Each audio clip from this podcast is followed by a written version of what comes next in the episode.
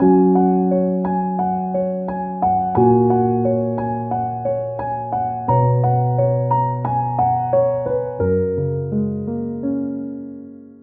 chào mọi người, chào mừng quay trở lại với kênh Postcard Phúc TV.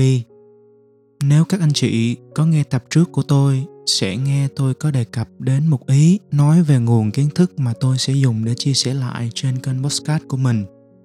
Ở đây tôi cũng xin phép liệt kê lại. Ừ, thì cụ thể tôi sẽ dùng ba nguồn kiến thức chính cho hầu hết các nội dung trên kênh podcast này. Ừ, thứ nhất là từ các bài học mà tôi tự rút ra. Thứ hai là từ những kinh nghiệm mà người khác họ truyền lại cho tôi biết. Và nguồn kiến thức thứ ba là từ những gì tôi đọc được ở trong sách.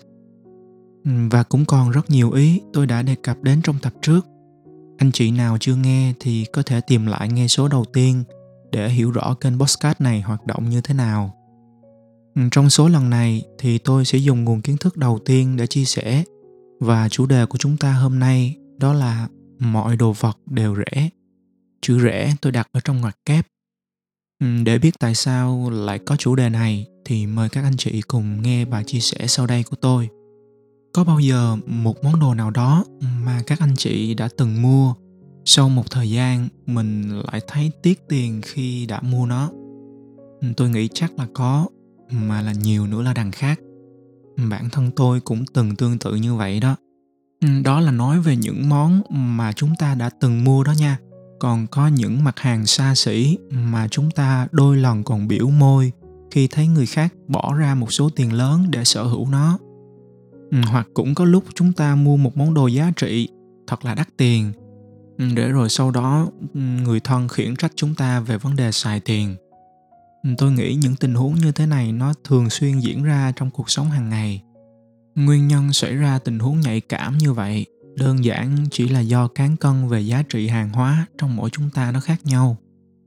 Trong bộ môn tài chính marketing á, hành động mua hàng sẽ được diễn ra khi chúng ta thấy giá trị của món hàng đó nó bằng hoặc lớn hơn giá trị của số tiền chúng ta bỏ ra và như tôi đã nói ở trên, mỗi người chúng ta sẽ có một cán cân giá trị riêng dành cho một mặt hàng cụ thể. Người này sẽ thấy mua một món hàng kia thật đáng đồng tiền. Cũng cùng một món hàng đó, có người sẽ thấy thật phí tiền nếu sở hữu nó. Và giá trị tôi nói ở đây chính là giá trị vô hình mà sản phẩm mang lại cho chúng ta. Chẳng hạn như là giá trị về giải trí, nếu chúng ta mua một cái máy chơi game, giá trị về hiệu quả công việc và sự tiện lợi nếu chúng ta mua một cái ipad. À, hoặc là giá trị về niềm đam mê nếu chúng ta mua một cái máy ảnh. Quay trở lại câu chuyện của chúng ta nếu chúng ta không tìm cách để thỏa hiệp với nhau và chấp nhận sự chênh lệch về cán cân giá trị trong mỗi người thì có thể cuộc sống của chúng ta nó sẽ rất là nặng nề và lâu ngày nó có thể dẫn đến những căng thẳng không mong muốn nhất là đối với những người đã lập gia đình nhưng vẫn còn muốn có một vài khía cạnh cá nhân trong việc mua sắm những món đồ mà mình yêu thích. Từ những căng thẳng đó, nó dễ nảy sinh những vấn đề khác, như là giấu giếm, rồi ờ, quỷ đen, vân vân. Vì đơn giản, chúng ta khó cưỡng lại sức hấp dẫn của những món đồ mà mình yêu thích và đồng thời cũng không có ai bị muốn người khác khiển trách về cách tiêu tiền của mình cả.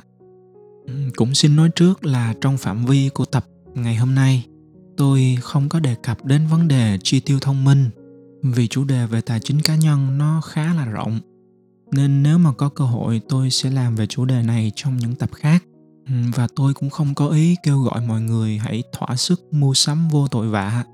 Phóng khoáng và hoang phí nó là hai phạm trù khác nhau, mà rất dễ làm lẫn nếu không suy xét kỹ những gì xứng đáng thì chúng ta có thể bỏ ra vài chục triệu, vài trăm, thậm chí là vài tỷ để mua nó. Còn những cái không cần thiết thì một nghìn đồng bỏ ra cho nó cũng là phí phạm. Nói đến đây thì mong các anh chị hiểu rõ rằng tập này chúng ta không bàn về vấn đề tài chính, mà chúng ta chỉ xoáy vào đúng những ý xoay quanh câu tiêu đề của bài này. Trước đây, tôi hay tự trách bản thân mình về cách sở hữu những món đồ đắt tiền từ hồi nhỏ đó, tôi là người rất đam mê đồ điện tử và các thiết bị công nghệ. Hỡi khi mà có trong tay một thiết bị mới nào, tôi có thể dành cả ngày để xem cách thức hoạt động của nó ra làm sao. Ừ, cái phím này nó có chức năng gì, bấm vào cái nút kia thì điều gì nó sẽ xảy ra. Ừ, từ đó, cứ mỗi lần mà những sản phẩm tôi thích nó ra phiên bản mới, thì tôi hay cố để nâng cấp lên phiên bản hiện tại cái cách này của tôi thì ngày nay chúng ta hay gọi là chạy đua công nghệ. Còn người lớn thì họ gọi là đua đòi. Mặc dù tôi hiểu rõ nguyên lý về tiêu sản và tài sản, để nói về vấn đề này thì lấy ví dụ đơn giản nhất là chiếc iphone. Giả sử nếu mỗi lần apple họ ra mắt một chiếc iphone mới, sau khi tôi bán chiếc iphone cũ đi, thì tôi mất thêm khoảng 10 triệu nữa để nâng cấp lên chiếc iphone mới. Ừ, thì sau 10 năm tôi cũng chỉ có một cái iphone mà thôi ừ, và có thông tin sắp tới rằng Apple họ sẽ cập nhật iPhone của họ một năm đến hai phiên bản. Ừ, như vậy thì trong tương lai tôi sẽ mất một năm khoảng 20 triệu để luôn sở hữu phiên bản mới nhất của iPhone. Vị chi 10 năm sẽ làm 200 triệu. Nhưng mà nếu tôi vẫn dùng một chiếc iPhone trong 10 năm, bỏ qua những cái sự lạc hậu về công nghệ đi, chúng ta chỉ nói đến chức năng căn bản thôi thì 10 năm sau, ngoài một chiếc iPhone ra, ngoài một chiếc điện thoại ra, tôi còn có thể có thêm được tủ lạnh, tivi, máy lạnh, lò vi sóng hoặc thậm chí là mua được một căn nhà trả góp nữa. Chính vì hiểu rõ câu chuyện này nên tôi mới tự trách bản thân mình.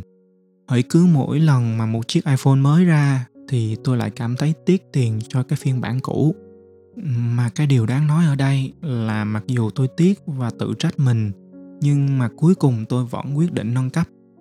Các anh chị thấy có buồn cười không? Tôi mua vào cái sự dằn vặt bản thân bằng chính cách mà tôi thỏa mãn lòng yêu thích công nghệ của mình. Đó là tôi chỉ mới nói về chiếc điện thoại thôi đó. Và dường như không chỉ dừng lại ở việc tự trách bản thân đâu. Khi mà bạn hình thành một thói quen phán xét từ bên trong mình thì điều đó cũng sẽ thể hiện ra bên ngoài luôn. Tôi cũng là người hay phán xét và trách móc cách tiêu tiền của người khác.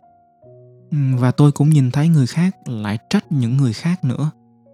Dù ít hay nhiều, trong chúng ta đều có thói quen này. Ừ, khi chúng ta bổ sung vào cuộc sống của chúng ta một thói quen xấu, đồng nghĩa với việc chúng ta đang bớt đi một thói quen tốt, mà thói quen chỉ trích và phán xét thì nó không phải là một thói quen tốt tôi đã dành phần lớn quãng đời trước đây để sống trong cái khó chịu về sự mâu thuẫn này. Một mặt thì tôi vẫn muốn mình có những cái tốt nhất vì tôi cho rằng tôi xứng đáng được như vậy. Mặt khác thì tôi vẫn cảm thấy tiếc khi mà cái tốt hơn nó xuất hiện. Mà chúng ta đã biết cái cảm giác tiếc nuối là một cảm giác nó rất là tệ. Tôi tự hỏi rằng xem có cách nào để bản thân mình đừng có bị vướng hoài trong những cái cảm giác tệ như vậy hay không nói đến đây thì chắc có lẽ là nhiều người nghĩ rằng có gì đâu mà khó. Ừ, chỉ cần tự ngăn bản thân mình chạy theo những cái món đồ mới là được đó mà. Nhưng mà nếu mà tôi làm như vậy thì tôi lại càng cảm thấy khó chịu hơn nữa. Khi mà mình không có được những thứ tốt hơn, trong khi thiên hạ ở ngoài kia thì họ có. Mình chỉ sống một lần thôi mà, mình phải cố gắng trang bị những điều tốt nhất cho mình mới đúng chứ. Nên phương pháp chịu đựng này không có phù hợp và cũng không có giải quyết được cái vấn đề của tôi. Mãi cho đến gần đây, có lần tôi ờ, về quê của mình và ở lại đó cũng khá lâu. Tôi về thì tôi không có ở trong ngôi nhà chính của mình, mà tôi quyết định ở trong một căn nhà phụ mà ba tôi mới xây dựng xong cách đây vài năm. Tôi gọi là nhà phụ bởi vì mục đích chính của căn nhà này không có dùng để ở. Nhưng tôi vẫn quyết định dùng căn nhà phụ này cho hầu hết các sinh hoạt chính của mình. Ừ, để tôi mô tả một chút cho các anh chị dễ hình dung. Ừ, ở phía sau căn nhà chính của tôi nó có một cái ao cá. Ừ, trước đây khi tôi còn nhỏ thì ba tôi từng làm khoảng 5 cái nhà gỗ trên mặt ao để buôn bán. Mà ở quê thì người ta hay gọi là cái chòi đó. Sau này cả nhà tôi vô sài gòn sinh sống và làm việc, thì những cái chòi gỗ này lâu ngày nó bị mục và không có còn sử dụng được nữa nên ba tôi quyết định xây lại một căn nhà bằng xi măng để mọi người ra đó hóng gió. Ừ, ba tôi đặt tên cái tròi này là lầu vọng nguyệt. Ừ, vì nó có hai tầng. Nếu mà leo lên tầng trên thì có thể ngắm trăng rất rõ vì xung quanh không có bị bao phủ bởi cây cối hay là những căn nhà cao tầng. Ừ, và mặc dù đây không phải là căn nhà chính, nhưng ba tôi trang bị rất nhiều món đồ đắt tiền ở trong này tôi nói đắt là vì so với thu nhập hiện tại của tôi. Ừ, tôi không có ý khoe khoang về khoản này, nhưng tôi phải nói để làm rõ chủ đề của chúng ta hôm nay, nên rất mong các anh chị đừng có để tâm. Ừ, thì trong vài tuần đầu tôi sinh hoạt ở đây, thú thật là tôi không có mấy quan tâm đến những cái vật dụng này. Ừ, mặc dù tôi rất thích đồ điện tử, nhưng những cái không phải của tôi thì tôi ít có dành thời gian cho nó hơn nữa, những trang thiết bị này cũng không phải là những thứ mà tôi đang cần nữa. Xin nói thêm một chút là ba tôi đã chu toàn tốt tất cả các bổn phận cho gia đình. Cái lầu vọng nguyệt này, nó như là tất cả tâm huyết và niềm đam mê của ba tôi đặt vào ở trong đó. Tôi coi đó là một thành quả sau nhiều năm lao động vất vả của ba, chứ không coi đó là sự lãng phí. Cả nhà tôi sống trong sài gòn, lâu lâu có dịp đặc biệt thì mới về quê và nếu có về thì cũng ít khi nào dùng đến những cái món đồ đó. Ừ, nào là tivi màn hình cong nè, rồi vòi rửa tự động, vòi xịt thông minh. Trong cái tủ kính bằng gỗ được đóng riêng thì chứa nhiều loại rượu đắt tiền, rồi xì gà, tủ rượu vang, dàn âm thanh Bose mà tôi không dám nhắc đến giá tiền của nó luôn. Và một cái tủ lạnh hai cánh có kết nối wifi mà chính cái tủ lạnh này, nó lại là cứu tinh của tôi nè. Ở phía ngoài cánh bên phải của chiếc tủ lạnh này là một lớp kính cường lực trong suốt. Chúng ta có thể nhìn xuyên vào để xem có những gì nằm ở bên trong mà không cần phải mở cánh cửa tủ lạnh ra. Điều này giúp tiết kiệm hơi lạnh không bị thất thoát ra ngoài. Mỗi khi chúng ta cần ánh sáng để nhìn thấy bên trong đó, thì chỉ cần gõ nhẹ hai cái lên mặt kính cường lực thì đèn bên trong nó tự sáng lên khi mà tôi phát hiện ra điều này, tôi rất là bất ngờ và trong đầu tôi nghĩ, wow, sao có thể làm được như vậy? Có thể các anh chị sẽ cảm thấy bình thường với cái thao tác này. Vì chúng ta cũng hay gõ nhẹ lên mặt kính điện thoại khi cần xem nhanh một cái thông tin gì đó. Nhưng mà đây là một cái tủ lạnh và họ đã quá thông minh khi áp dụng công nghệ đó từ cái câu hỏi tôi tự đặt cho mình là vì sao họ có thể làm được như vậy? Ngay lập tức lúc đó, tôi cảm thấy mình đang đứng trước một sản phẩm mà phía sau nó là cả một số lượng lớn những bộ óc tập trung để phát triển ra nó. Và rõ ràng một điều là giá tiền bỏ ra để mua chiếc tủ lạnh này, nó rẻ hơn rất nhiều so với chi phí bỏ ra cho việc nghiên cứu và sản xuất ra nó. Lúc này thì tôi mới ngồi xuống Ừ, suy nghĩ kỹ và liên kết với các sản phẩm khác. Và cuối cùng tôi đi đến một kết luận. Đó là tất cả món đồ mà ta đang sở hữu, dù với giá tiền nào đi chăng nữa, nó cũng rẻ hơn rất nhiều so với công sức làm ra nó. Bỏ qua các yếu tố về vấn đề thương mại, tôi giả sử rằng sản phẩm mà tôi đang sở hữu này, nó chỉ có một cái duy nhất ở trên thế giới, thì giá trị của nó sẽ khủng khiếp biết bao nhiêu. Tôi nhớ lại vào năm 2009 khi mà Obama nhận chức tổng thống Hoa Kỳ. Theo thông lệ thì tổng thống Mỹ buộc phải dùng một thiết bị liên lạc được Nhà Trắng thiết kế riêng vì các vấn đề liên quan đến bảo mật. Địa chỉ email cũng như các thiết bị di động cá nhân không có được phép tiếp tục sử dụng. Nhưng vị cựu tổng thống này có một tình yêu rất lớn với chiếc điện thoại BlackBerry của ông và ông mong muốn được tiếp tục sử dụng chiếc điện thoại này. Lúc này thì các chuyên gia bảo mật của Nhà Trắng, NSA và công ty mẹ của BlackBerry mới kết hợp lại với nhau cùng làm việc để tinh chỉnh lại phần cứng và cài thêm một phần mềm đặc biệt dành riêng cho tổng thống trên chiếc điện thoại BlackBerry mang số hiệu 8830. Nếu bạn tìm mua một chiếc BlackBerry 8830 thì tại thời điểm này nó có giá khoảng đâu đó là 550.000 Việt Nam đồng. Nhưng chiếc điện thoại BlackBerry 8830 của Obama thì chỉ có một chiếc duy nhất trên thế giới. Dù có bao nhiêu tiền đi chăng nữa, cũng chưa chắc sở hữu được chiếc điện thoại này. Ừ, và tôi mang cái suy nghĩ này lên các vật dụng khác. Dàn loa đắt tiền kia mà bấy lâu nay tôi không hề để tâm tới – tôi thử download một số bản nhạc chất lượng cao mà dân audiophile hay gọi là nhạc high res đó và tôi chạy thử trên dàn loa này cũng những âm thanh như vậy nhưng sao bây giờ tôi cảm thấy nó hay một cách lạ thường? Ừ, và tôi lại tiếp tục đặt câu hỏi. Ừ, sao họ có thể làm cho những khối nhựa đen xì này phát ra những dải âm thanh bắt tai như thế? Ừ, tôi không hề hiểu nguyên lý của nó là như thế nào cả. Rồi lần lượt đến cái tivi, vòi nước tự động, vân vân. Và tôi thầm thán phục bất cứ ai đã tạo ra những món đồ này. Họ đúng là những thiên tài số tiền vài chục triệu tới vài trăm triệu thì năm sáu mươi năm trước cũng có người có số tiền này chứ không phải là không có. Nhưng rõ ràng tại thời điểm đó, họ không thể nào có được những món đồ như bây giờ tôi đang nhìn thấy trước mặt đây. Tự trong lòng tôi cảm thấy tất cả mọi thứ đều rẻ, thậm chí mình đang sở hữu với một cái giá rất là hời. Cho đến bây giờ, iphone không còn là một chiếc điện thoại hấp dẫn với tôi nữa tôi đã chuyển sang dùng blackberry được hơn một năm nay rồi nhưng những sự kiện ra mắt sản phẩm mới của apple thì chưa một năm nào mà tôi bỏ qua hết lần nào cũng thức đến 1-2 giờ sáng để xem. Ừ, tôi rất là ngưỡng mộ văn hóa thuyết trình tinh tế của Apple và khâm phục những bộ óc sáng tạo đã cho ra đời những sản phẩm làm thay đổi thế giới. Ừ, kể từ khi tôi ngưng dằn vặt và tự trách bản thân mình về cách mua sắm ở trong quá khứ, thì nhiều điều thú vị nó đã xảy đến trong tâm trí của tôi. Ừ, các anh chị để ý nó có một điều như thế này nè.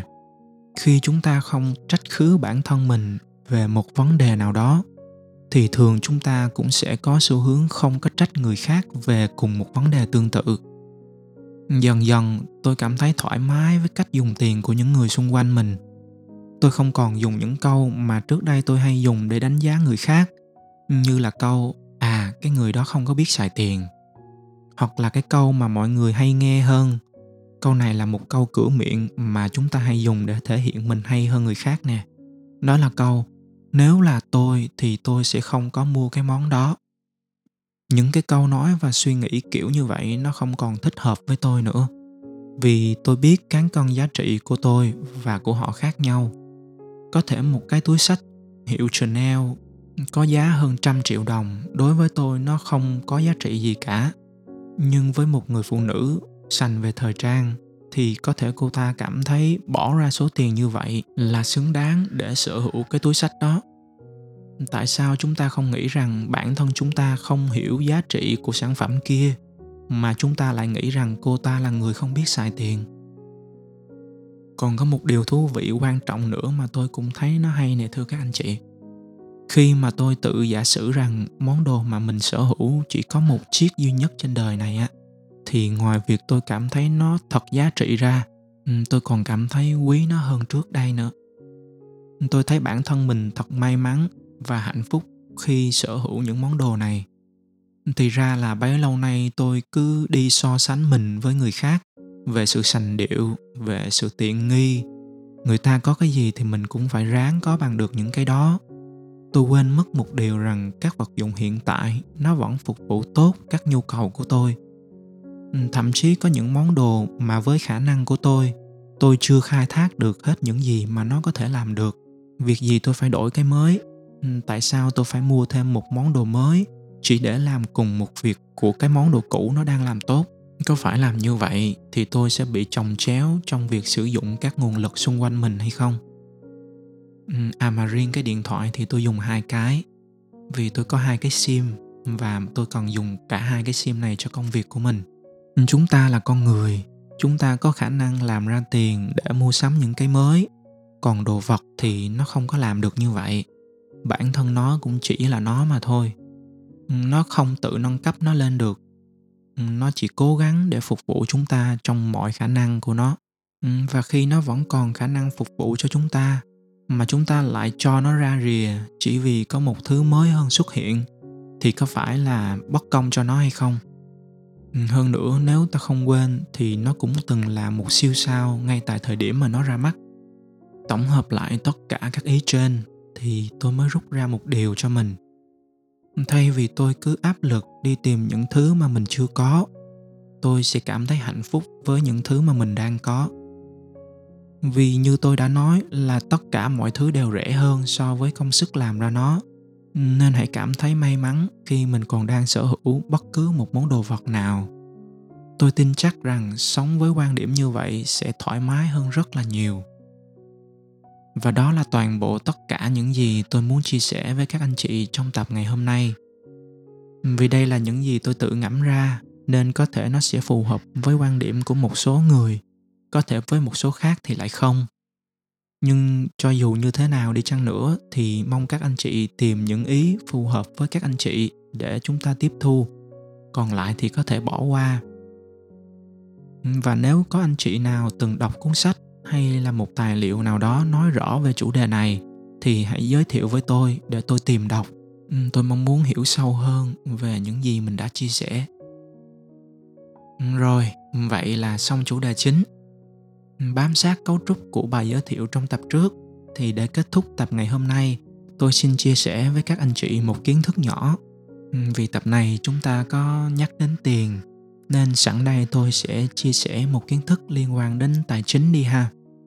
Cụ thể sẽ là công thức để tính số lượng sản phẩm cần bán ra để chúng ta được hòa vốn. Trong kế toán quản trị gọi là điểm hòa vốn đó. Ở đây bỏ qua mọi chi phí biến đổi thì công thức chúng ta hay dùng nhất đó là số lượng để hòa vốn nó bằng với chi phí cố định, chia cho giá bán trừ giá vốn. Ví dụ, có một sản phẩm ta mua vào với giá là 50.000 đồng và chúng ta bán ra với giá là 75.000 đồng. Và tổng chi phí cố định trong một kỳ của chúng ta là 10 triệu. Như vậy thì số lượng sản phẩm cần bán ra để hòa vốn, nó sẽ bằng 10 triệu chia cho 75 trừ cho 50.000. Nghĩa là 10 triệu chia cho 25.000 đó. Con số nó sẽ ra là 400. Làm một bài toán ngược lại, nếu ta lấy 400 nhân với giá bán là 75.000 thì chúng ta sẽ thu về 30 triệu trong cái kỳ đó. Tại sao chi phí cố định 10 triệu mà bán được 30 triệu lại gọi là hòa vốn? Ừ, thì các anh chị nhớ là chúng ta đã phải bỏ vốn ra để mua vào cái sản phẩm đó thì chúng ta mới có để mà bán nói tóm lại thì trong cùng một kỳ nếu tổng doanh thu trừ đi cho chi phí cố định và trừ đi cho giá vốn hàng bán mà bằng không, nghĩa là chúng ta hòa vốn. Vậy thì cứ từ sản phẩm thứ 401 được bán ra, chúng ta sẽ lời được 25.000. 25.000 ừ, chứ không phải là 75.000 nha các anh chị. Tôi thấy mọi người hay nhầm cái này lắm. 75.000 là giá bán của một sản phẩm. Anh chị đã phải bỏ ra 50.000 để mua vào rồi, Nên chúng ta chỉ còn lời 25.000 cho một sản phẩm mà thôi. Các anh chị nào buôn bán nhỏ lẻ thì có thể áp dụng cách này để tính toán. Hẹn gặp lại các anh chị trong các số tiếp theo. Chúc các anh chị có một ngày thật bình yên.